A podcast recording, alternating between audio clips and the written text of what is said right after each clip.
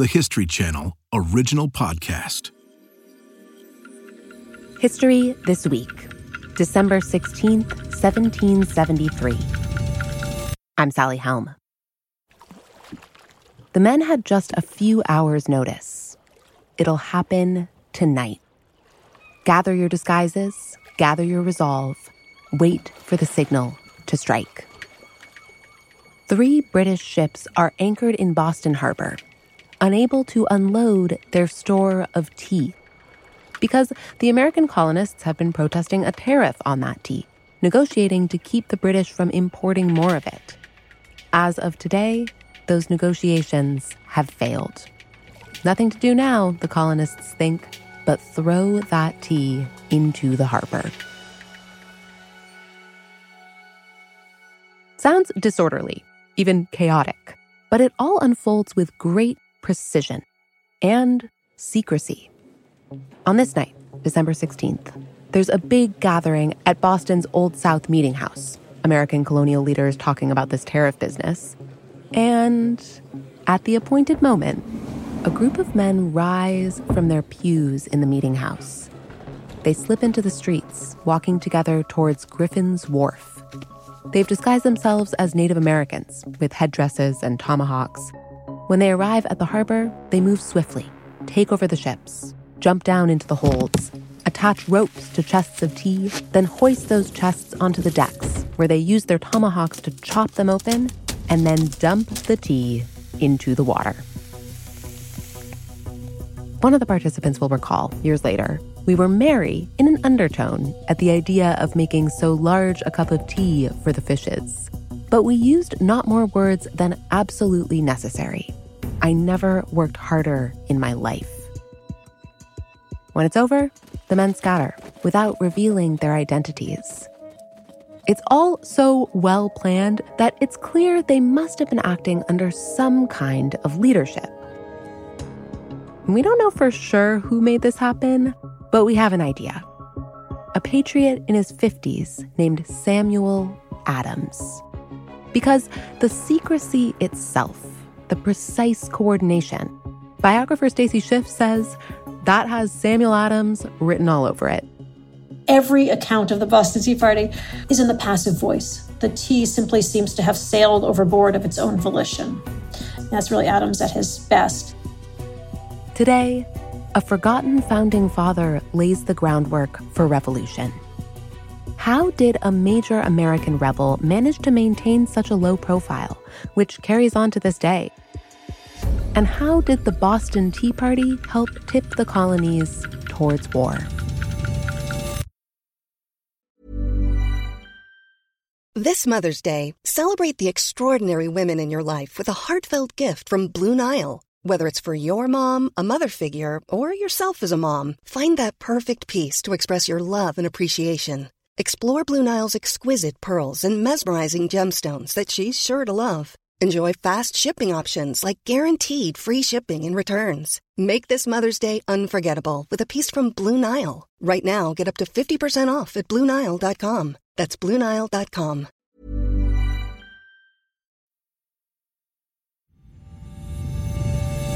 It's 1732, 41 years before the Tea Party. Boston, Massachusetts is an orderly city of nearly 15,000 people, a very pleasant place to be. Samuel Adams is growing up there with his family. They live in a nice home with an orchard and an observatory and views of the harbor. At this time, there are no shouted threats in the air, no sounds of weapons discharging and bodies hitting the cobblestones. There's none of that yet. The only cries in the air come from seagulls. Visiting Englishmen remark on the quality of the food, on the spare sublimity of the architecture, on the overall air of sophistication. To the British, all this is surprising. I think probably the best assessment is that of a British officer who says that everything about it is lovely. He just wished the people would be more so. That's Stacy Schiff.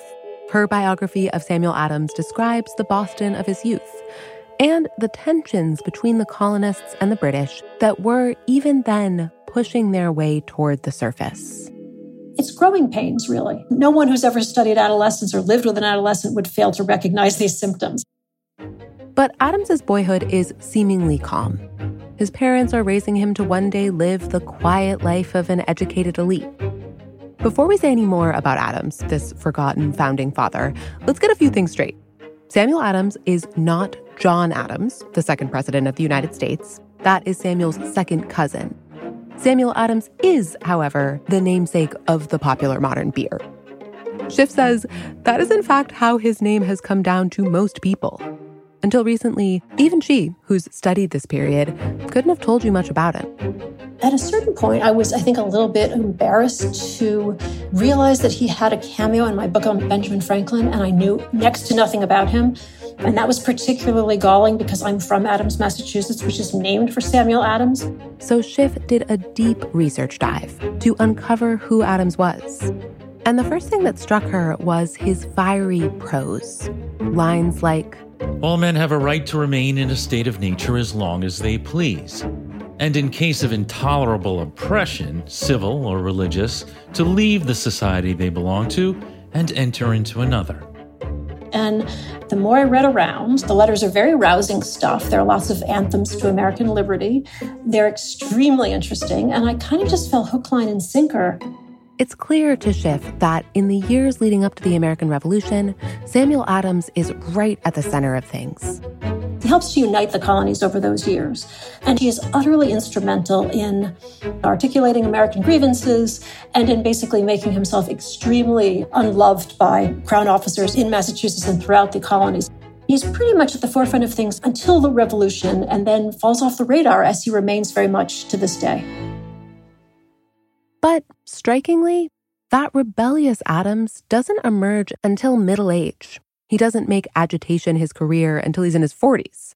The conflict between Britain and its American colonies galvanizes him, focuses his energies and his mind, partly because he believes in the principle of liberty. But that's only part of his motivation. He also writes The colonists have been branded with the odious name of traitors and rebels only for complaining of their grievances. That's the other part. Samuel Adams has grievances. And they likely go way back to the time in 1740 when Adams was 18 and the British appointed governor of Massachusetts mucked with his family's financial affairs. Back then, the British are keeping a tight hold on trade with the colonies.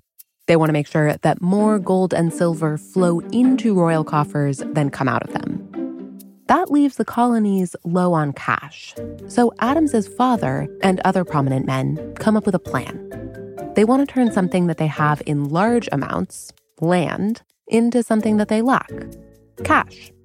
So a group of men get together, including Samuel Adams's father, and they found something called the Land Bank, which in simplest terms, is just a bank where notes are secured by their land holdings. Adams's father is a believer. He pours his fortune into the project, and the land bank takes off. It works well, it's popular with colonists, but upsetting to a powerful group of merchants.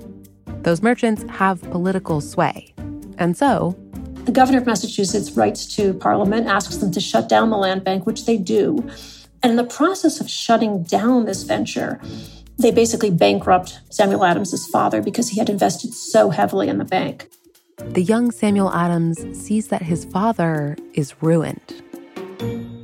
So you have this unusual situation where you have an organic colonial effort that is utterly squashed out of the blue by this bolt from London.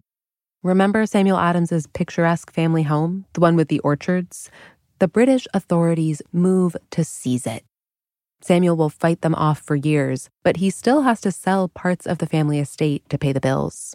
And, you know, you could see how that could potentially bring someone around to the ideas that they're being dealt with arbitrarily and that there seems to be parliamentary overreach. Resentment festers in Adams and in the colonies at large. They're both struggling to find their role in the world. It takes Adams a while for much of his young adulthood, he's just knocking around, not sure what to do with himself. The astonishing thing is that he never manages a career, period, which in early America, early New England in particular, was just absolutely singular. For perspective, think of some of the other founding fathers. they glimmered with ability from the very start. Washington, with his leadership skills and physical courage. Franklin, with his entrepreneurial savvy. Madison, philosophical genius. And now consider Samuel Adams, a guy who graduated from Harvard, yes, but who, Schiff says, spent years cycling through jobs that didn't add up to much. He fails at accounting, then becomes a clerk helping vendors at crowded markets. After that, he's a tax collector, not a very good one. He can't muster much enthusiasm for collecting money for the British crown. Painted portraits usually show him later in life, and he looks average. His plain coat, his serious expression, even his hair length are pretty typical of the styles of the day. But Schiff points out that Samuel Adams wasn't just one thing. In a way that is very true, I think, of many of us, he's several people at once.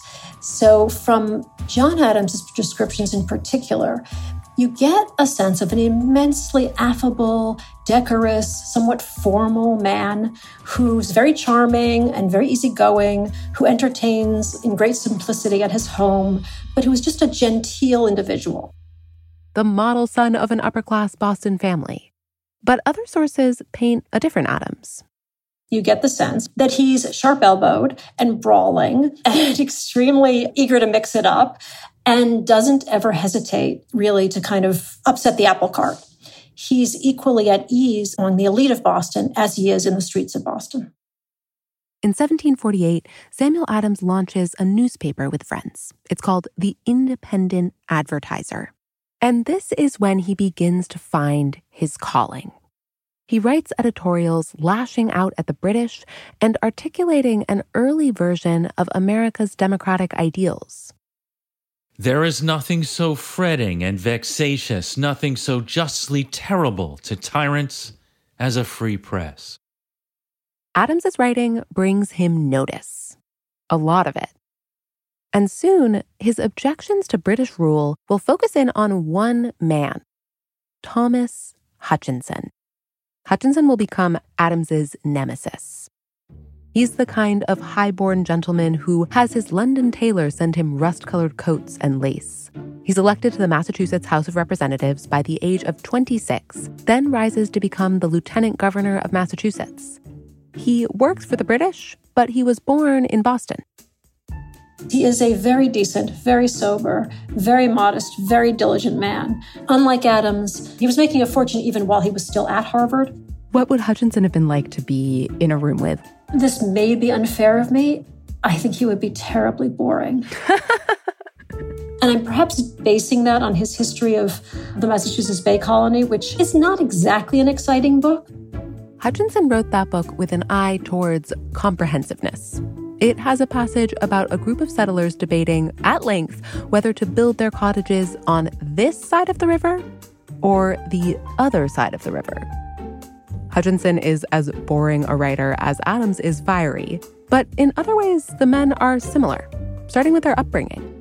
Entirely the same world, entirely the same education. And now, like Adams, Hutchinson is a man of strong conviction. Duty was immensely important to him. He would say that he, he lay awake for nights on end in the colonies, hoping that he had properly done his duty to the king. But on questions of politics, the two men are diametrically opposed. They have utterly distinct views of how colonial life should be regulated. Samuel Adams and Thomas Hutchinson are on a collision course, as are the American colonies and Great Britain.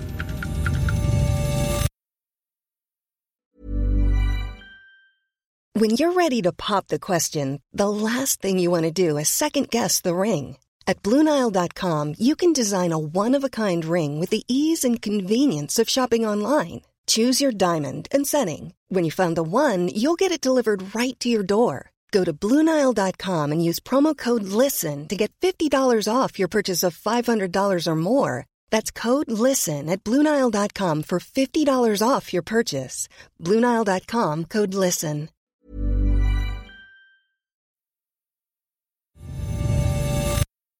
In the 1760s, British authorities were saying to themselves, How lucky the Americans are to be ruled by us. We're like their caring parent. We send our troops to protect their borders, to keep them safe from Indians and French invaders. But you know, that costs money. And so, dear little colonists, you'll need to give us more of that. More money. Stacy Schiff explains. So essentially in the 1760s, Great Britain looks to the colonies. They seem to be prospering beyond anyone's wildest imaginings. And yet, the amount of money it's costing to administer the colonies is proportionately great, and the revenue is proportionately small. So the British do what they've done before they raise taxes and prepare to endure some colonial grumbling. But this time, they get more than they bargained for. The tax they've levied is actually raising revenue for the crown, not just covering costs. That's new, and the colonists get angry. Resistance begins to travel sort of up and down the East Coast. Everyone comes around to this idea that, wait a minute, we are not complicit in our own taxation, therefore, isn't this an arbitrary decision? taxation without representation. Does that start to be said around this time? Absolutely. And Hutchinson himself will say, yes, it is taxation without representation. This is overreach on, on the part of the British administration. Hutchinson, who lies awake at night thinking about how he can serve the crown, even he thinks it's too much. But still, he keeps doing his job, looking after British interests. Meanwhile, the colonists around him can't stop talking about this latest tax and how it might be just the beginning. Samuel Adams, at this point, is helping to foment opposition to these taxes. He writes If our trade be taxed, why not our lands or produce? In short, everything we possess. Sure enough, in 1765, the British levy a tax on paper, the Stamp Act. By law, all paper in the colonies now requires a special stamp. It would apply to almost anything a deed to your home, your legal documents, playing cards, your Harvard diploma. Pretty much any piece of paper you could name would require a stamp. And all that stamped stuff would be taxed. This does not go down well in Boston. There's a lot of street theater around this, which I mean, I think we all heard about in grade school in a vaguely amusing way, but was really threatening like a mob makes an effigy of a Boston tax collector and hangs it from a tree. Adams is writing about all of this. He doesn't seem to be complicit in the violence. He does what any smart member of the opposition should do at this point, which is that he downplays it tremendously. In August of 1765, two weeks after that effigy swings from a tree, Thomas Hutchinson sits down to dinner in his elegant home. A dinner he will not finish. Word comes to him that a mob has formed. It's attacking nearby houses and heading in his direction. Hutchinson flees with his children.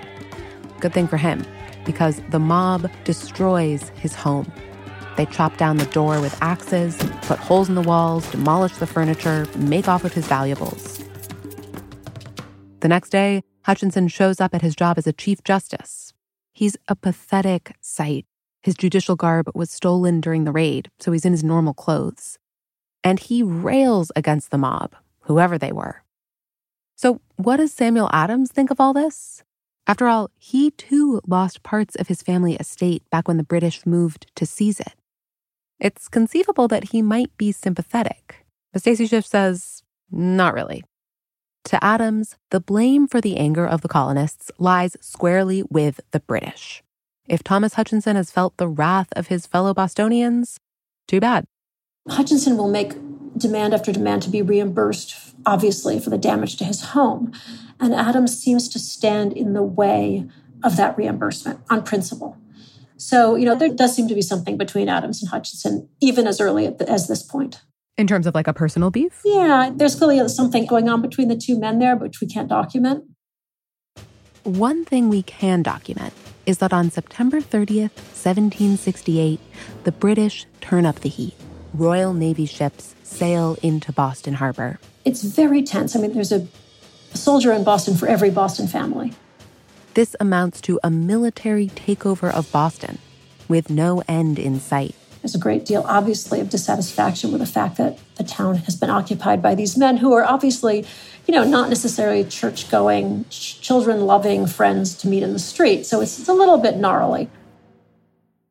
Adams pours his version of the gnarliness into vivid dispatches for the Boston Gazette. And he also expands his reach. It's at that point that he and his colleagues start a sort of news service. Adams's accounts of the conflict in Boston become regular reading far and wide. These kind of lurid sensationalist items about various assaults on women, various guns in the chest and knives in the throat, all of these brutal encounters between the soldiers and the population. And those accounts are sent out of Boston to New York and Philadelphia so that the other colonies hear about poor martyred Boston and then only later printed in Boston, by which time no one's really sure if it ever really happened in the first place. So it's a kind of genius fake news operation.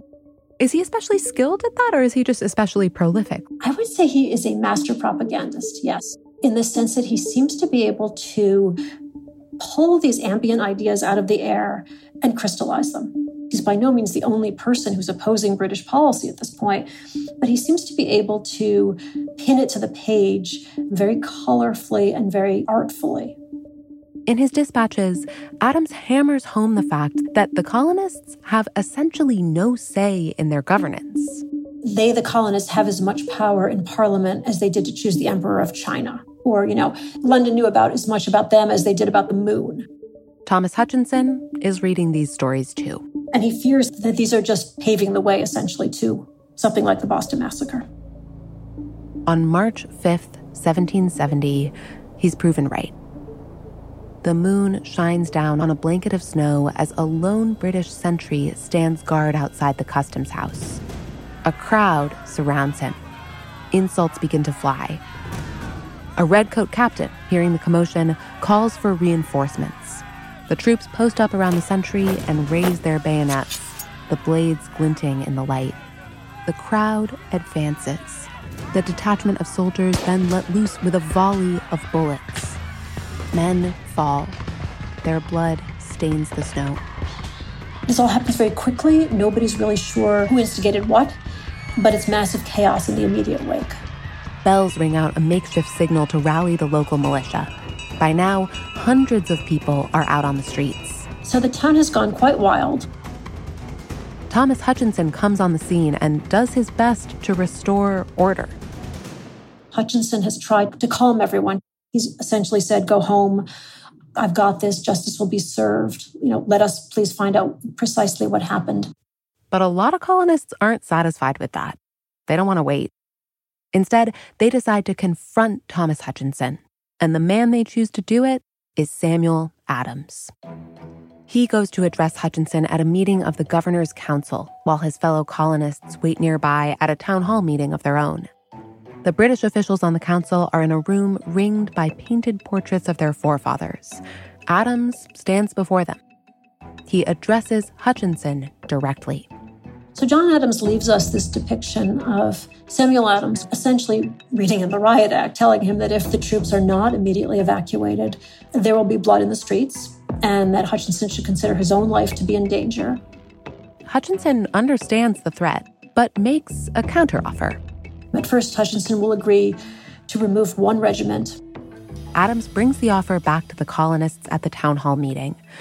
Soon enough, he leaves that meeting to tell Hutchinson if you have the power to remove one regiment, you have the power to remove them all. Adams, who doesn't normally gloat, will admit that he saw Hutchinson's knees tremble and that he enjoyed the sight. Hutchinson and the governor's council give in. So it's this sort of monumental showdown of the people demanding something and, in a funny way, outmaneuvering the authorities. Adams has scored a victory, and he can sense that tensions will only continue to rise. The colonists need to be ready. So, in the years after the massacre, he begins an effort to connect Boston with the rest of Massachusetts and eventually with other parts of the colonies. He forms these groups that aim to share information and hone revolutionary ideals. The groups have a pretty boring name. They're called the Committees of Correspondence. I think he picked that name to be as inoffensive sounding as possible. So nobody would, so nobody would sort of say, wait, these are revolutionary, these are proto-terrorist committees. I mean, it's like when you're a kid and you have a diary and you call it, you know, my book instead of my secret diary so that nobody's going to think it's interesting. I mean, yeah. It's the same kind of, same kind of thinking. He tried to make it sound just utterly anodyne, and they do. Totally, it works. I mean, but but but what you're saying is that what he's doing is actually really important. He's laying this secretive foundation for the revolution that is going to come eventually. Yeah, what he essentially does with those committees is he just wires the continent. It's like an electrical network that he's formed. That network is ready for the next British provocation. And in 1773, that provocation arrives. It has to do with tea. The Crown decides to let the British East India Company flood the colonial market with their tea. And oh, by the way, that new supply of tea will be taxed. So it's a very explosive act, which no one in London, or very few people in London, seem to realize at the outset is going to be explosive. From their vantage point, this act will lower the price of tea. The Americans will be thrilled. Increasing the supply of tea in the colonies will make it cheaper all around. The British are like, that added tax will be nothing but a minor inconvenience. The Americans feel differently. When the tea arrives in Boston Harbor, a clock starts ticking. Adams and his colleagues essentially band together and start holding a series of meetings as to how they are going to meet this crisis. And the way that Adams articulates it is as follows He doesn't trust, as he puts it, the private virtue of his fellow citizens to not drink the tea. So he prefers to trust their public virtue in rejecting the tea. He means it's going to be too tempting if this tea is actually on the market. We could boycott it once it gets into the city, but instead, let's just not let it into the city. We're worried people will be a little bit too tempted by this cheap tea. Exactly. As soon as that tea is unloaded, people are going to be buying and drinking it. So the colonists tell the ship's owner, Francis Rotch, turn around and bring your tea back to England. But it's not so simple. Rotch says he's legally bound to unload the tea before departing. Samuel Adams reminds Rotch of a loophole in the law. It allows him to sail back home if his ship is battered by a deadly storm. He says to Rotch, if you're faced with a tempest, you can turn around. And you, sir, are facing a howling political tempest. So why would that not apply to you? And so, as the deadline to unload his tea approaches, Rotch rides his horse through the pouring rain to the country estate of the new governor of Massachusetts, Thomas Hutchinson. The ship's owner stands before the governor, mud splattered, soaking wet, begging for permission to turn his ship around. Hutchinson stands firm. He refuses to issue a pass. Hutchinson says, Rotch, unload your tea. Rotch rides back to Boston, arriving just past sundown on December 16th, 1773. He tromps into the Old South Meeting House and delivers the bad news to a crowd of 6,000 people, a crowd that includes Samuel Adams, Samuel Adams, shortly after hearing the report, says that it is clear that nothing more can be done to save the country. And very shortly thereafter, a portion of the room begins to melt very silently away. And then these men move together toward the harbor, disguised in their Native American garb. There does seem to be this almost jeering at the British. You know, you think we're a bunch of savages. We're going to show you. American Indians had already established themselves as avatars of independence. Let us show you what that means here. Another benefit no one can tell who they are. But we know one person who isn't among them Samuel Adams. He stays behind with John Hancock and other rebel leaders. Hancock and Adams very conspicuously remain behind at the Old South and miss the most fateful moments in American history and missed the dumping of the tea into the harbor. He and the others couldn't hear the sounds from the harbor, Schiff says. But some British officers later described what those sounds were like. They could hear the splintering of the chests. There obviously would have been the noise of the rigging being maneuvered throughout this. They could hear cheers. The protest takes two hours and it goes off without a hitch. Or as Adams will say, the whole thing was conducted with decency, unanimity, and spirit. And we know that everyone at the end of this just goes home extremely quietly, that there's no commotion in the streets afterwards. There isn't any commotion, but there is some quiet celebration. We hear from Thomas Hutchinson afterwards that Adams was never in greater glory than he is at this moment. So the, the implication is that there's a certain amount of gloating about what's happening. And yet, Adams, this well known agitator, this man who has spoken of the virtue of rejecting British tea, you can't easily pin this on him. After all, he was in the Old South Meeting House at the time. He clearly wasn't one of the men splitting crates open with a tomahawk. I mean, it's one of the rare moments where we know precisely where he is. and, and he's there for, for very much clearly for a reason. That reason? Essentially, an alibi. Still, pretty much everyone knows that Adams was involved. Some of the men who witnessed all this later give testimony in London, and they name Adams as the chief conspirator. So there's a fairly good indication that if he didn't mastermind the thing, he was at least complicit in the masterminding of it. It is, in fact, if you think about it, a perfect crime in the sense that there is no perpetrator.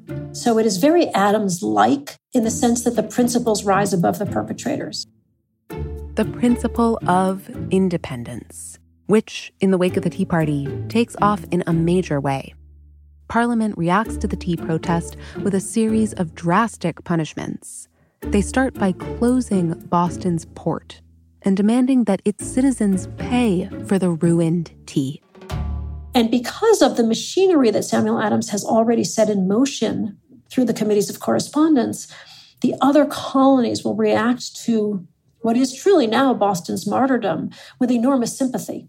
Those committees that had formed a kind of revolutionary electrical grid for the colonies, they are ready for this moment. After the Tea Party, the current just begins to run so much more quickly from north to south. After that, things happen fast. Anger over the punishment in Boston leads to the First Continental Congress. And before too long, the colonists' desire for independence has broken out into a full blown war. During that war, Samuel Adams keeps a low profile, a low profile that still persists. Why is he a forgotten character in the first place? Who made that happen? I think he's to some degree complicit in his own disappearance. Adams is not vain. He's very modest. Obviously, he's operating in the background. His entire methodology is based on the no fingerprints school, so he really does need to remove himself from the scene. There's an amazing moment in John Adams's writings in which he describes cousin Samuel at the Continental Congress feeding his papers to the fire. and Samuel Adams, I know this just like breaks the biographer's heart. Yeah, yeah, you must have been like, no. And I had trouble writing that scene, exactly. and Samuel just explains to John that he needs to preserve the anonymity of his colleagues, that he doesn't want anyone to be compromised. They're fomenting revolution. Obviously, the whole point is you can't leave a paper trail. So, to some extent, he does pretty much erase the record after him. I forget that they would have wanted to cover their tracks because I feel like we all spend so much time like reading the tracks that they did leave, you know? But you're right. They, it would have been dangerous to leave those letters lying around. And I think that was one of the other things that so thrilled me about the story was we, we precisely we forget the peril that these men are in at that moment. We all know that Paul Revere gets on his horse on, you know, April 18th, 1775, but where is he riding? And suddenly it dawned on me, he's riding to warn John Hancock and Samuel Adams that as the two most wanted men in Massachusetts, they are about to be arrested for treason. Wow. And I think we tend to think, oh, Paul Revere, he just rode off to war in the countryside. I think we forget the destination at the other end. Which was Samuel Adams. Which was Samuel Adams, exactly.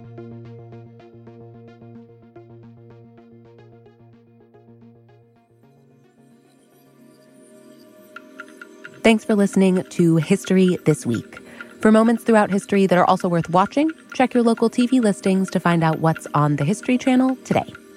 If you want to get in touch, please shoot us an email at our email address, historythisweek at history.com, or you can leave us a voicemail, 212 351 0410. Special thanks to our guest, Stacy Schiff, author of The Revolutionary, Samuel Adams. This episode was produced by Corinne Wallace. It was sound designed by Dan Rosato and story edited by Jim O'Grady. Our senior producer is Ben Dickstein. History This Week is also produced by Julia Press and me, Sally Helm. Our associate producer is Emma Fredericks. Our supervising producer is McKamey Lynn, and our executive producer is Jesse Katz. Don't forget to subscribe, rate, and review History This Week wherever you get your podcasts. And see you next week.